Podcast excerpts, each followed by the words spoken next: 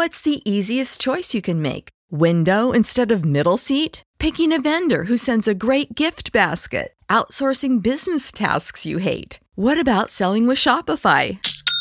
Whether you're selling a little or a lot, Shopify helps you do your thing, however you cha-ching. Shopify is the global commerce platform that helps you sell at every stage of your business. From the launch your online shop stage to the first real life store stage, all the way to the did we just hit a million orders stage. Shopify's there to help you grow. Whether you're selling scented soap or offering outdoor outfits, Shopify helps you sell. Wherever and whatever you're selling, Shopify's got you covered. Sign up for a $1 per month trial period at shopify.com slash try. Go to shopify.com slash try now to grow your business, no matter what stage you're in. Shopify.com slash try.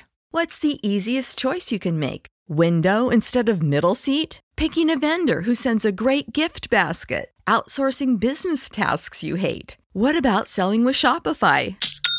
Whether you're selling a little or a lot, Shopify helps you do your thing, however you cha-ching. Shopify is the global commerce platform that helps you sell at every stage of your business. From the launch your online shop stage to the first real life store stage, all the way to the did we just hit a million orders stage. Shopify's there to help you grow. Whether you're selling scented soap or offering outdoor outfits, Shopify helps you sell. Wherever and whatever you're selling, Shopify's got you covered. Sign up for a $1 per month trial period at shopify.com slash try. Go to shopify.com slash try now to grow your business, no matter what stage you're in. Shopify.com slash try.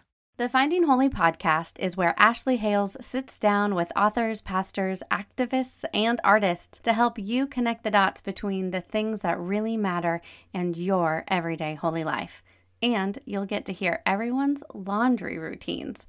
To listen to the Finding Holy podcast, go to aahales.com slash podcast or wherever you listen to podcasts.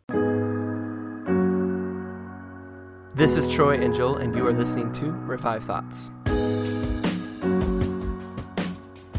Fear secretly gnaws and eats away at all the ties that bind a person to God and to others. Every episode, we bring you a different voice from history and a sermon that they delivered today. We are hearing a sermon from Dietrich Bonhoeffer entitled Overcoming Fear.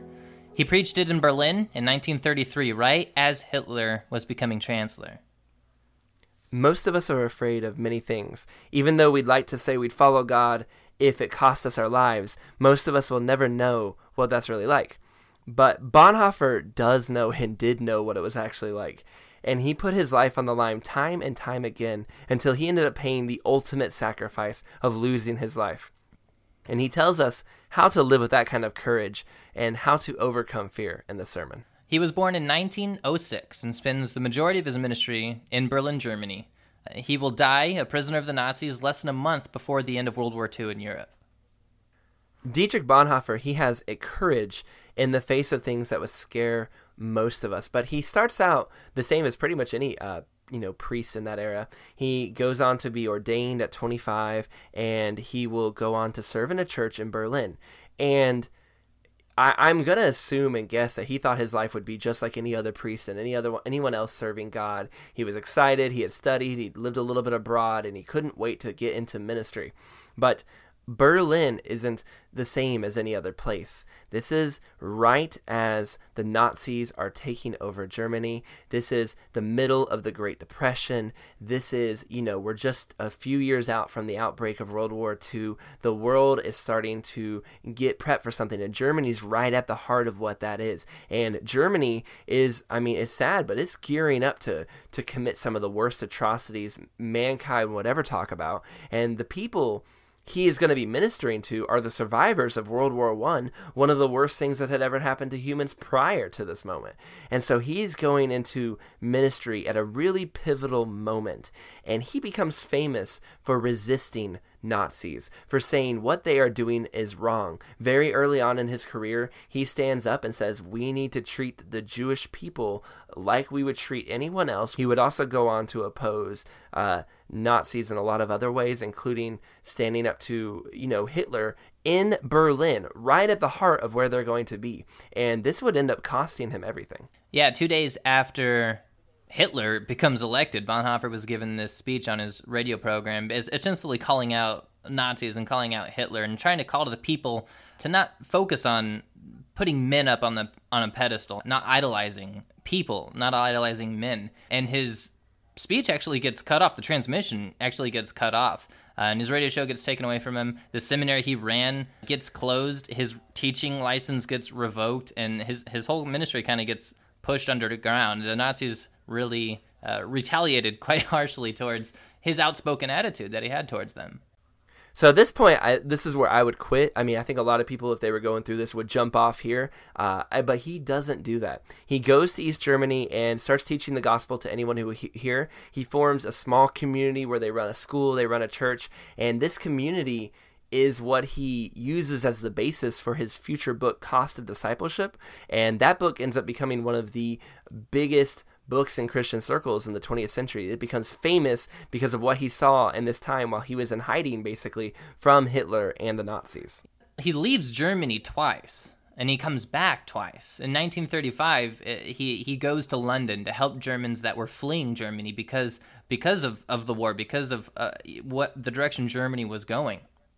He sneaks back in in 1937 and will end up leaving again in 1939. And when he leaves in 1939, it's, it's because he's told he has to give an oath to Hitler, and, and he refuses to do so. And so he runs, he, he escapes from Germany, and then he, he's convicted. He's convicted to help the church there in Germany. So in 1941, he'll come back to Germany. And it's that that time in 1941 where he sneaks back into Germany where he, he has to understand, he knows what's at stake here because again, he's he's refused to give an oath to Hitler. So he's he's an enemy of the country there. Uh, he knows if he gets caught, he'll he'll be executed. When he leaves after rejecting the oath to Hitler, there's only one thing left for someone who comes back. He knows that his life is on the line, but the whole theme that he has of his life is he's going to overcome fear, even the fear of death. So he knows going back, if the war doesn't end, if Hitler isn't stopped, he is going to die, and yet he continues going anyway.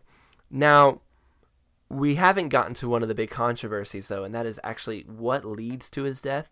He specifically uh, was a pacifist up until this point in his life, and when he goes back, he ends up with a group of people who are trying to assassinate Hitler and he and to end the war, hopefully bringing about peace. And he goes along with them, tries to help them in the assassination plot. It goes poorly. He ends up captured, and uh, that's how he ends up in there heading to his death in his final days.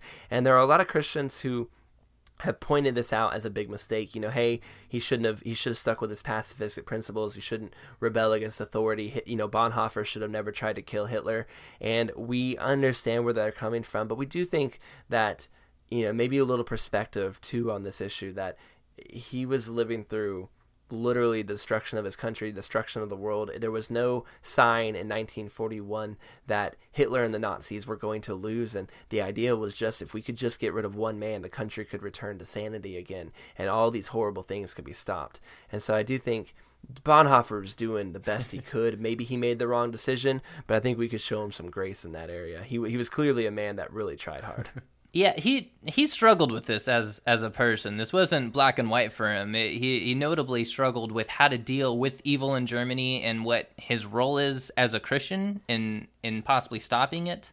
Um, but it's this assassination plot that would eventually lead to him getting captured and executed ultimately. Again, less than a month before Americans would come and liberate Germany. When it came time for his execution, uh, there was a doctor there that we have the records of. We have his writings, uh, and and there's a quote in his writings where he says that I saw Pastor Bonhoeffer kneeling on the floor, praying fervently to God.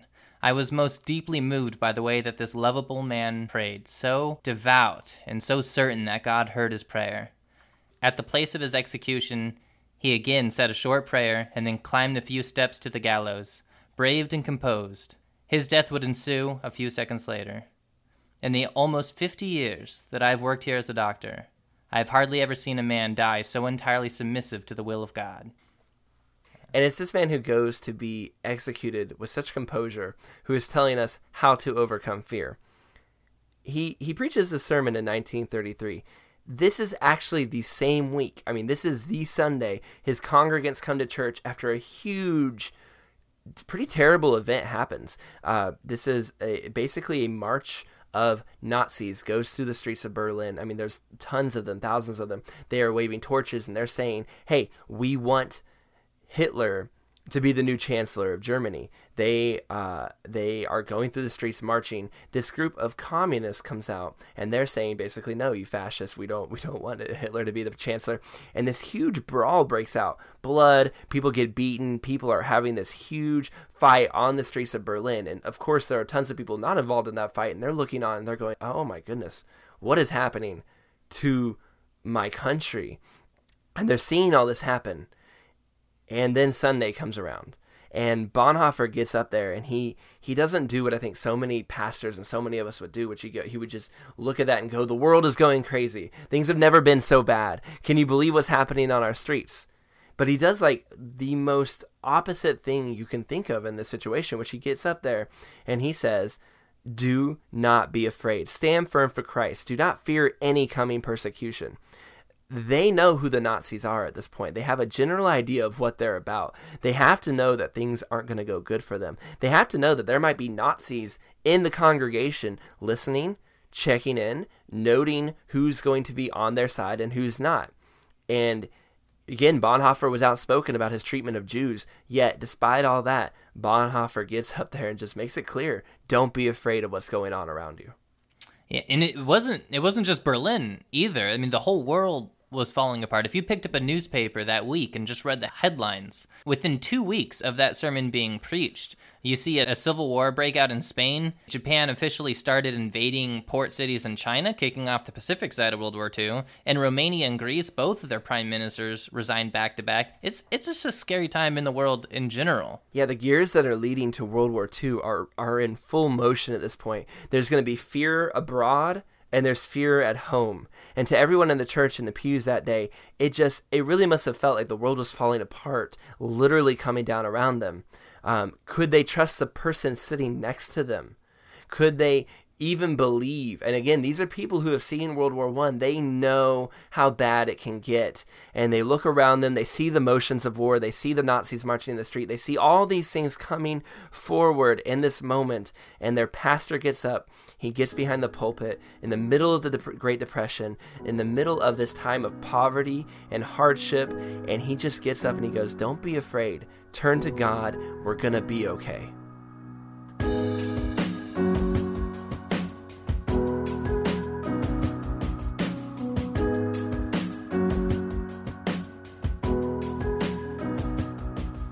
The Bible, the gospel, Christ, the church, the faith, all are one great battle cry against fear in the lives of human beings. Fear is somehow or another the arch enemy itself. It crouches in people's hearts. It hollows out their insides until their resistance and strength are spent and they are suddenly broken down Fear secretly gnaws and eats away at all the ties that bind a person to God and to others. And when in a time of need that person reaches for those ties and clings to them, they break and the individual sinks back into himself or herself, helpless and despairing, while hell itself rejoices. Now, fear leers that person in the face, saying, Here we are all by ourselves, you and I. Now I'm showing you my true face. And anyone who has seen naked fear revealed, who has been its victim in terrifying loneliness, fear of an important decision, fear of a heavy stroke of fate, losing one's job, an illness, fear of a vice that one can no longer resist, to which one is enslaved, fear of disgrace, fear of another person, fear of dying, that person knows that fear is only one of the faces of evil itself one form by which the world at enmity with God grasps for someone.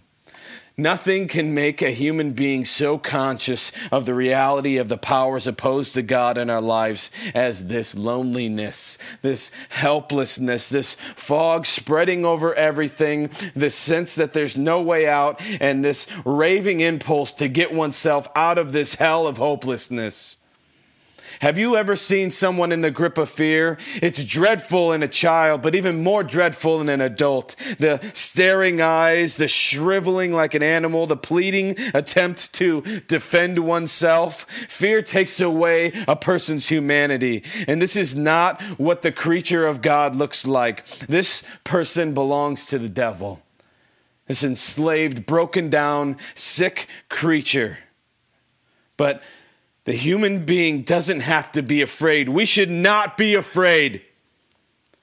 This is what makes human beings different from all other creatures. In the midst of every situation, when there's no way out, where nothing is clear, where it's our fault, we know that there is hope. And this hope is called Thy will be done. Yes, your will is being done. This world, it must fall. God stands above all. His thoughts unswayed, his words unstayed, his will forever our ground and our hope. Do you ask, how do you know? Then just name the name of the one who makes the evil inside us recoil, who makes fear and anxiety themselves tremble with fear and puts them into flight. We name the one who overcame fear and led it captive in the victory victory procession, who nailed it to the cross, committed it to oblivion. We name the one who is the shout of victory over humankind, redeemed from the fear of death, Jesus Christ the crucified and living one. He alone is Lord over fear. It knows him as master. It gives way to him alone. So look to Christ when you're afraid. Think of Christ. Keep him before your eyes. Call upon Christ and pray to him. Believe that he is with you now, helping you. Then fear will grow pale, fade away, and you will be free through your faith in our strong and living Savior, Jesus Christ. Let's say there's a ship on the high sea having a fierce struggle with the waves. The, sto- the storm wind is, is blowing harder by the minute. And the boat is small and tossed about like a toy and the sky is dark, and the sailor, the sailor's strength is failing. Then one of the sailors is gripped by whom? What? He cannot even tell himself. But there's someone in the boat who wasn't there before. Someone comes close to him and lays cold hands on his arms as he pulls wildly on his oar and he feels his muscle freeze, feels the strength go out of him. Then the unknown one reaches into his heart and his mind and magically brings forth the strangest pictures. He sees his family, his children crying. What will become of them if he is no more?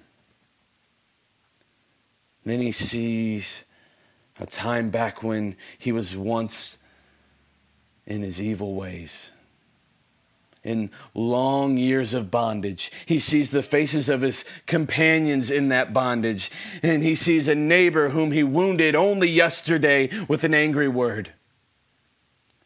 And suddenly he can no longer see or hear anything. He can no longer row. A wave overwhelms him, and in final desperation, he shrieks, Stranger in this boat, who are you? And the other one answers I am fear. Now the cry goes up from the whole crew. Fear is in the boat. All arms are frozen and drop their oars. All hope is lost. Fear is in the boat. Then, as if the heavens opened as if the heavenly hosts themselves raised a shout of victory in the midst of hopelessness. Christ is in the boat. Christ is in the boat. And no sooner has a call gone out and been heard than fear shrinks back and the waves subside and the sea becomes calm and the boat rests on its quiet surface. Christ was in the boat. We were um, along that voyage, weren't we? And the call that Christ is in the boat was our salvation too. And now, strangely enough, all of us are at sea again on that voyage without faith, without hope, overwhelmed in chains and bondage, paralyzed by fear. We have lost heart. We've lost the joy of living. Our limbs are heavy as lead. Each of us knows what it's like. Uh, perhaps, or most likely, we don't even quite realize what's happened to us. We're, we're already so used to this state of affairs that it seems natural to us, and we almost like it that way all this misery around us and in our own lives. What would we do if we couldn't complain anymore? And that's the worst of it. We don't even want to find a way out. It's the final triumph of fear over us that we are afraid to run away from it and just let it enslave us. Fear has conquered us can be found among us in various forms. Some persons have become dull and insensitive and just live from one day to the next, brooding gloomily and doggedly along, but too apathetic to take their own lives. Others are noisy about their fear, pouring it out onto everyone else in the form of crying and complaining. And still others, on the other hand, think that they can drive out fear with their fine words and their bold fantasies. And if they shout these words loudly enough, it may seem to take care of the things for a while. But those know, those who know, can recognize such empty words the horrifying power of fear all over again. Fear is in the boat. In Germany, and in our lives and in the nave of this church. Naked fear of an hour from now, of tomorrow or the day after. That's why we've become apathetic, why we complain, why we intoxicate ourselves with this and that. What else is the razzle dazzle and drunkenness of New Year's Eve other than our great fear of a new era, of the future? Fear is breathing down our necks. And those who try to keep up their pride as if all this had nothing to do with them, as if they didn't understand what this is all about, would hardly be human. No one human could fail to understand what the people of the world have to be afraid of today. But look here, right in the middle of this fearful world is a place that is meant for all time, which has a peculiar task that the world doesn't understand. It keeps calling over and over, but always anew in the same tone, the same thing. Fear is overcome. Do not be afraid. In the world you are frightened, but be comforted. I have conquered the world. Christ is in the boat. And in this place where this kind of talk is heard and should be heard, the pulpit of the church, from this pulpit, the living Christ himself wants to speak so that wherever he reaches somebody, that person will feel the fear shrinking away, will feel Christ overcoming his or her fear.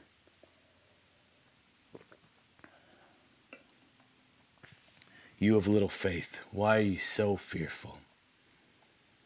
In these words, we must hear all the disappointment of Jesus Christ and his disciples and all of his love for them. Do you still know that you are in God's hands? That where I am, God is, where you are so fearful, be of good courage, strong, firm, adult, sure, confident, not shaking with fear. Don't hang your heads. Don't complain about what bad times these are. I am in the boat and Christ is here too, in the nave of this church. So why not hear him and believe him? We have come here very probably because somehow or another we know that something in our lives needs to change.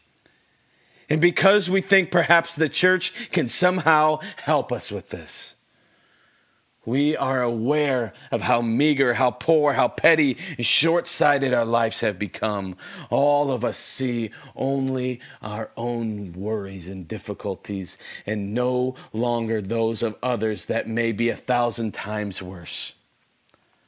Our affairs seem so enormous and infinitely important to us that we have become dulled towards anything else. This is the work of fear in us. And now we sense that we cannot bear to be hemmed in like this anymore. It's suffocating. The call of the church, though, cuts through this questioning and foreboding. There's one thing we're lacking to believe that God Almighty is our Father and our Lord. To believe that for God, our greatest cares are like the worries of small children in their parents' eyes. That God can turn things around and dispose of them in no time at all. For God, it's easy, it's not hard at all. We must believe that a thousand years in God's sight is like a day, and that God's thoughts are higher than our thoughts. That with God, He is with us. And in spite of everything, let us receive the call of the church once again. You of little faith, why are you so fearful? In the midst of the storm, Christ is in the ship. Away with you, fear. Let us see you, Lord Jesus, strong helper and Savior. But now comes the host of objections and excuses. We say we should like to believe, but we simply can't anymore. The suffering is too great. But let's not take this kind of talk too seriously. You cannot believe? Well, neither can we. Do you not want to believe? In that case, you already do, in a way, because not very strongly, only a beginning, but perhaps a thousand times stronger than many others who think they are able to believe. Don't worry about your faith, whether it is weak or strong. Just look to Him whom you believe and speak to Him. Lord, increase our faith. We say that like it's not life's misery that frightens us, but rather our own sin that we fear and that we need to fear it so we won't be overcome by it. Again, that sounds right, but it, it is really only a trick of fear itself. No, it is not true that we must be afraid of sin. Those who are afraid of it are already up to their necks in it. Fear is evil's net spread to catch us. Once evil has made us afraid, confused us, we are in its clutches. Do not be afraid. Be of good courage. How can you meet the enemy with fear in your heart? You of little faith, why are you so fearful? Isn't God greater than your sin? Let God grow strong in you. then sin is knocked down. Believe in God. Lord, strengthen our faith. Now, finally, let the most depressed and despairing people speak. Those who ask, Isn't our time up? Aren't the years of catastrophe, of utter decline and breakdown, the chaos of our lives in both great and small things, which no one can ignore, the sign that God has let us go? That God doesn't want us anymore, that there's no more mercy coming our way from God, that God is against us, that we have to accept it, that it won't do good. Keep clinging to it if, if we aren't wanted. This is the cry out of the very depths of despair. There's only one thing that helps, and it is what the church does with any of us who thinks and feels this way. It takes the cross and places it before our eyes and asks, Did God abandon him? Did God abandon him? Well, since God did not abandon Jesus, we will not be abandoned by God either. Learn to recognize this sign in your own life. Learn to recognize and understand the hour of the storm when you were perishing. This is the time when God is incredibly close to you, not far away. Right there, when everything else that keeps us safe is breaking and falling down, when one after another, all the things of our lives that we depend on are being taken away or destroyed, where we have to learn to give them up. All this is happening because God is coming near to us because God wants to be our only support and certainty. God lets our lives be broken and fail in every direction through fate and our guilt, and through this very failure, God brings us back. We are thrown back upon God alone. God wants to show us that when you let everything go, when you lose all your own security and have to give it up, that is when you are totally free to receive God and be kept totally safe in God. So may we understand rightly the hours of affliction and temptation, the hours in our lives when we are on the high seas. God is close to us, then not far away. Our God is on the cross. And when the disciples were cling, climbing on the boat, they seemed quite confident. They seemed not afraid at all. Why were they confident? They looked around in the lovely calm sea and saw no reason to worry. But as the wind and the waves increased in force, the disciples lost their calm and fear grew in them, and they gazed apprehensively at the wild sea. Its appearance had made them feel safe, but now fear was gaining the upper hand. The story says that Jesus was asleep.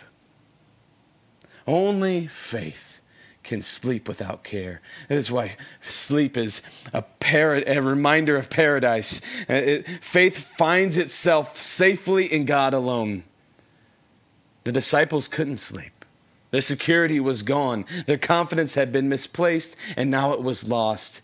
It was a false sense of security. It was only fear in disguise the sense of security that does not overcome fear and soon breaks down. Only the faith that leaves behind all false confidence, letting it fall and break down, can overcome fear.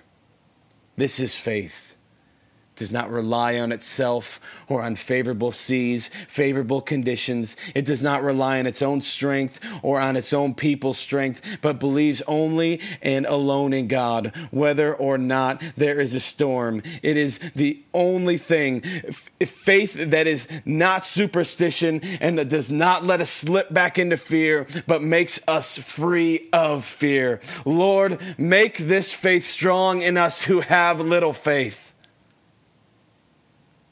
But the other side of the coin is also true. When Christ is in the boat, a storm always comes up. The world tries with all of its evil powers to get a hold of him, to destroy him along with his disciples. It hates him and it rises up against him. Christians, you surely know this. No one has to go through so much anxiety and fear as do Christians. But this does not surprise us, since Christ is the crucified one, and there's no way to life for a Christian without being crucified. So we will suffer and make our way through together with Christ, looking always to Him who is with us in the boat and can soon stand up and rebuke the sea so that it will become calm. However, it does seem to be true what you have surely all been quietly wanting to say for some time that today Christ is no longer doing such amazing things. That he's so strangely hidden away that we often think that he is no longer there at all. Dear brothers and sisters, what do we know about what Christ can do and wants to do for us? This very evening if we will only call upon him as we should. If we call out, Lord, save us, we are perishing. That was fear, all right, but it was faith in the midst of fear because it knew where help comes from, the only place. We say that there's no miracles anymore. But what do we know, really, you and I? We will certainly be ashamed of ourselves if one day we are allowed to see what God can do.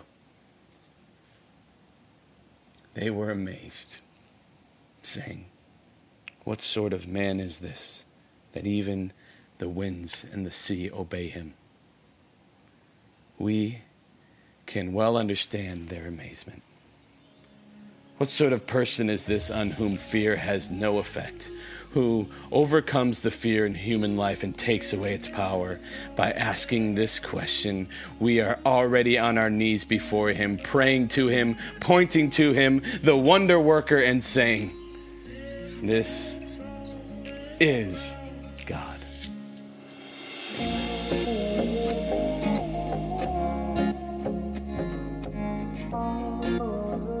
So for me, the part one of the parts of the sermon that just I I have literally put this into my life since I first read it and I taught it to my students at my school as a teacher. It's just something that has stuck with me so hard.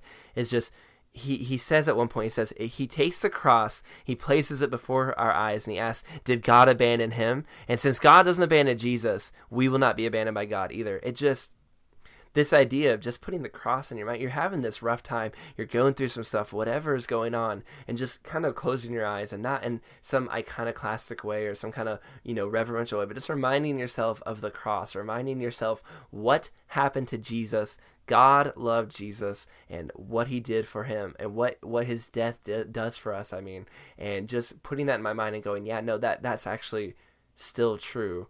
And no matter what I'm going through, and no matter how hard things are, I don't have to be afraid because of what happened on the cross. At one point, Bonhoeffer says that fear is one of the faces of evil, and I feel like uh, that I don't know that's something that I found interesting. It did help me understand how Satan uses fear to hold us back in ways that we often don't really realize, don't don't really see fear one thing that I, I didn't really realize until this sermon too is that he looks at fear as actually it's a sin. Like usually i think of fear as like a reaction or like an instinct just oh there's a snake i'm afraid. And like bonhoeffer says no no you fear is actually a sin. When you choose fear over faith in god you are choosing something sinful. And he uses the example of the of the apostles in the boat. When that fear overcomes you you need to run to Jesus who's in the boat with you and just you know get him back in your life. Yeah, yeah. I, he, he's always pointing it back to Christ, which which I really appreciate. There's a point where like he's he lists he's going through a list of things that we do to try to combat fear, and he lists bold fantasies as one of those things, and I can definitely relate with that. Like whenever something is is is going wrong, whenever I'm fearful of something, you can't help but kind of imagine the ideal way in which those fears would be relieved. But Bonhoeffer calls these empty words, and I, I, I really appreciate just his his focus on Christ being the source of our power, and not on our own attempts to combat fear. It's it's, it's Christ that gives us that power.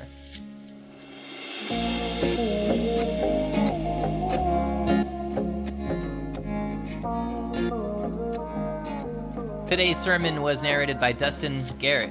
If you enjoyed this episode, check out our website, revivethoughts.com. There you can find a transcript to this episode. It's also helpful if you subscribe so you can catch future episodes, and any kind of ratings you can leave us on iTunes or wherever you listen to this episode really helps us, and the algorithms helps us to get the word out about Revive Thoughts better. This is Troy and Joel, and this is Revive Thoughts.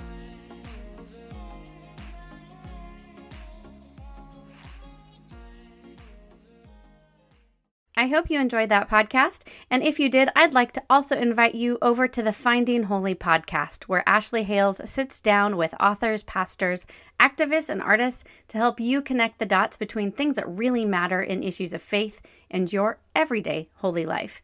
You'll even get to hear about the laundry routines. Go to aahales.com slash podcast or listen to the Finding Holy podcast wherever you choose to listen to your shows. Prescription products require completion of an online medication consultation with an independent healthcare provider through the LifeMD platform and are only available if prescribed. Subscription required. Individual results may vary. Additional restrictions apply at lifemd.com. Read all warnings before using GLP-1s. Side effects may include a risk of thyroid C-cell tumors. Do not use GLP-1s if you or your family have a history of thyroid cancer. If you've struggled for years to lose weight and have given up hope, did you know you can now access GLP 1 prescription medications through LifeMD? LifeMD is now offering eligible patients online access to GLP 1s, the breakthrough prescription medication that can help you lose body fat and weight. Listen to what people are saying. You just take your shot. It doesn't feel like you're on a diet. What I wasn't expecting it to do was to shut off the food noise. This was life altering. And if I can do it, I feel like anybody can do it. And here's the best part your insurance may cover 100% of the cost of your medication. So go to trylifemd.com to have your eligibility checked right now. Get started today at trylifemd.com. That's T R Y L I F E M D.com. When you need mealtime inspiration, it's worth shopping Kroger, where you'll find over 30,000 mouthwatering choices that excite your inner foodie. And no matter what tasty choice you make, you'll enjoy our everyday low prices, plus extra ways to save, like digital coupons worth over $600 each week. You can also save up to $1 off per gallon at the pump with fuel points. More savings and more inspiring flavors make shopping Kroger worth it every time. Kroger, fresh for everyone. Fuel restrictions apply.